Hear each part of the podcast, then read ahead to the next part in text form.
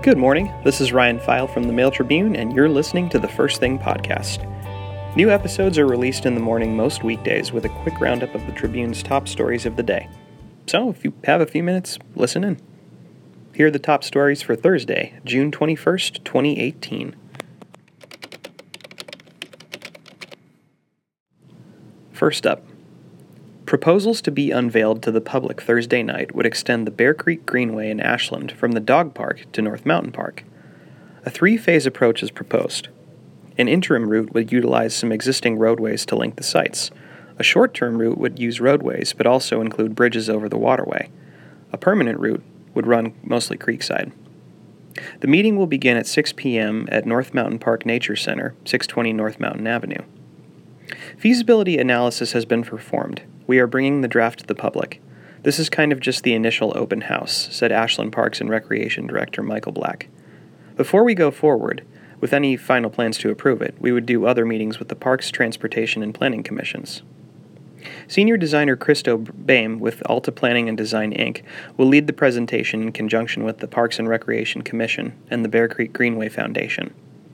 Anyone interested in the Greenway, private owners along Bear Creek, and those involved in planning and development are invited to attend the session, which will run until about 8 p.m. Next up. A former Medford youth pastor will be sentenced in August for secretly recording at least one juvenile in a bathroom during a church trip to California. Former Mountain Church youth pastor Donald Courtney Biggs, 39, will be sentenced August 20th for placing a hidden camera in a bathroom and capturing a young girl exiting a shower in Huntington Beach, California, during a March 2013 church trip.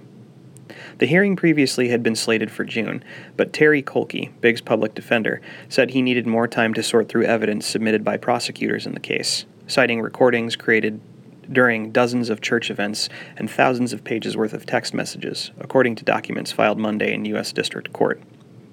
In February, Biggs pleaded guilty to one count of transporting with intent to engage in criminal sexual activity with a minor. At the time, the U.S. Attorney's Office said it would argue for a 15 year sentence for the crime, which carries a 10 year mandatory minimum sentence. There will be an important argument about the sentencing guidelines, which requires extensive research, discussion of the evidence, and textual analysis, Kolke wrote in the filing. The government submitted, quote, over 2,200 pages of texts that Biggs had with minors, according to the filing. Federal prosecutors say Biggs sent teen and preteen girls in his congregation messages that included phrases such as, quote, you are beautiful, quote, I love you, and, quote, love you to the moon and back. Investigations of inappropriate texting preceded Biggs' arrest on child pornography charges in January 2015. And last up, a six figure suite of improvements to Santo Community Center's courtyard is only some playground paint away from completion.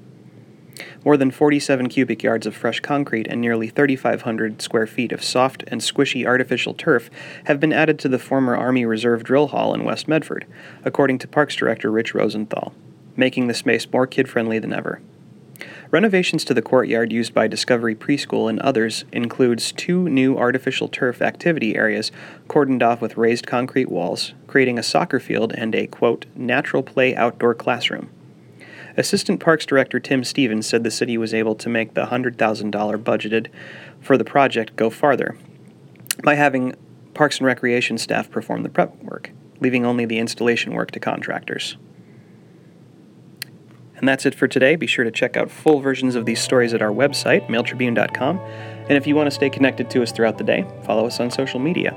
We're on Facebook, Twitter, Instagram, Pinterest, and YouTube. Have a good one.